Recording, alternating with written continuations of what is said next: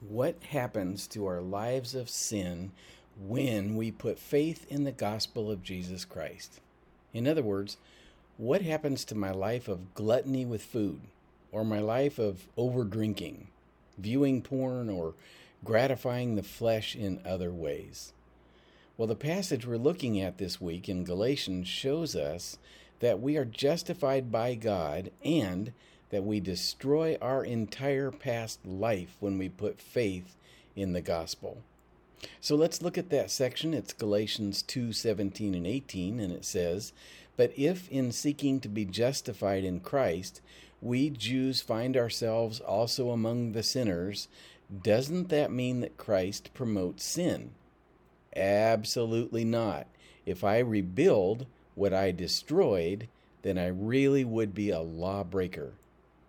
Now here Paul's continuing to recount to the Galatians his experiences in Jerusalem when he dealt with the issue of whether or not Christians are still under the requirements of the law. So we learn at least two things in these verses. First, believing in the gospel of Jesus Christ destroys our previous life of sin. And secondly, all who put faith in Jesus still sin. So let's talk about those. And first, we can see that putting faith in Jesus destroys your past life of sin. That's because when you believe the gospel, you legally come out from under the law, out from under condemnation, out from under guilt. You are legally removed from being in Adam and are now in Christ. And this transformation means that any sin you've committed or will commit has been assigned over to Jesus, and he as it's as if he has committed your sin. So no sin is ever applied to you, as it was all applied to Jesus. So you are no longer, as a believer, under the curse or condemnation of the law. You are officially and legally free, justified, acquitted of all sin for the rest of your life and throughout eternity. Wow. Romans eight, one and two says, "Therefore there is now no condemnation for those who are in Christ Jesus." Of course, this is because Jesus was condemned in your place, and God does not condemn two people for the same sin. It says, "Because through Christ Jesus, the law of the Spirit who gives life has set you free from the law of sin and death." Now, when you hear the message of the cross, that God has condemned Jesus instead of you, that you are forgiven because he was forsaken, and you believe this message, your entire past life of sin is destroyed.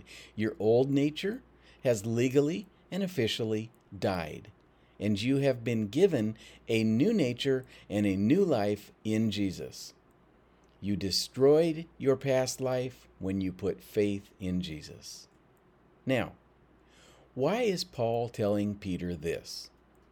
Well, Peter had believed the gospel. He had destroyed his past life under the law, but now he was beginning to side with the Jews, moving back toward the law and circumcision, and essentially beginning to rebuild his old life.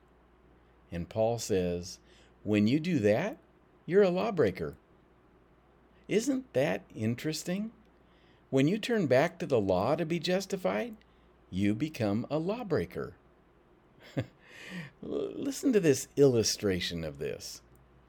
Imagine that you built a home a long time ago and lived in it for many decades, but you just didn't keep it up. The roof started sagging and the walls began bending and the foundation is crumbling. And one day the building department shows up.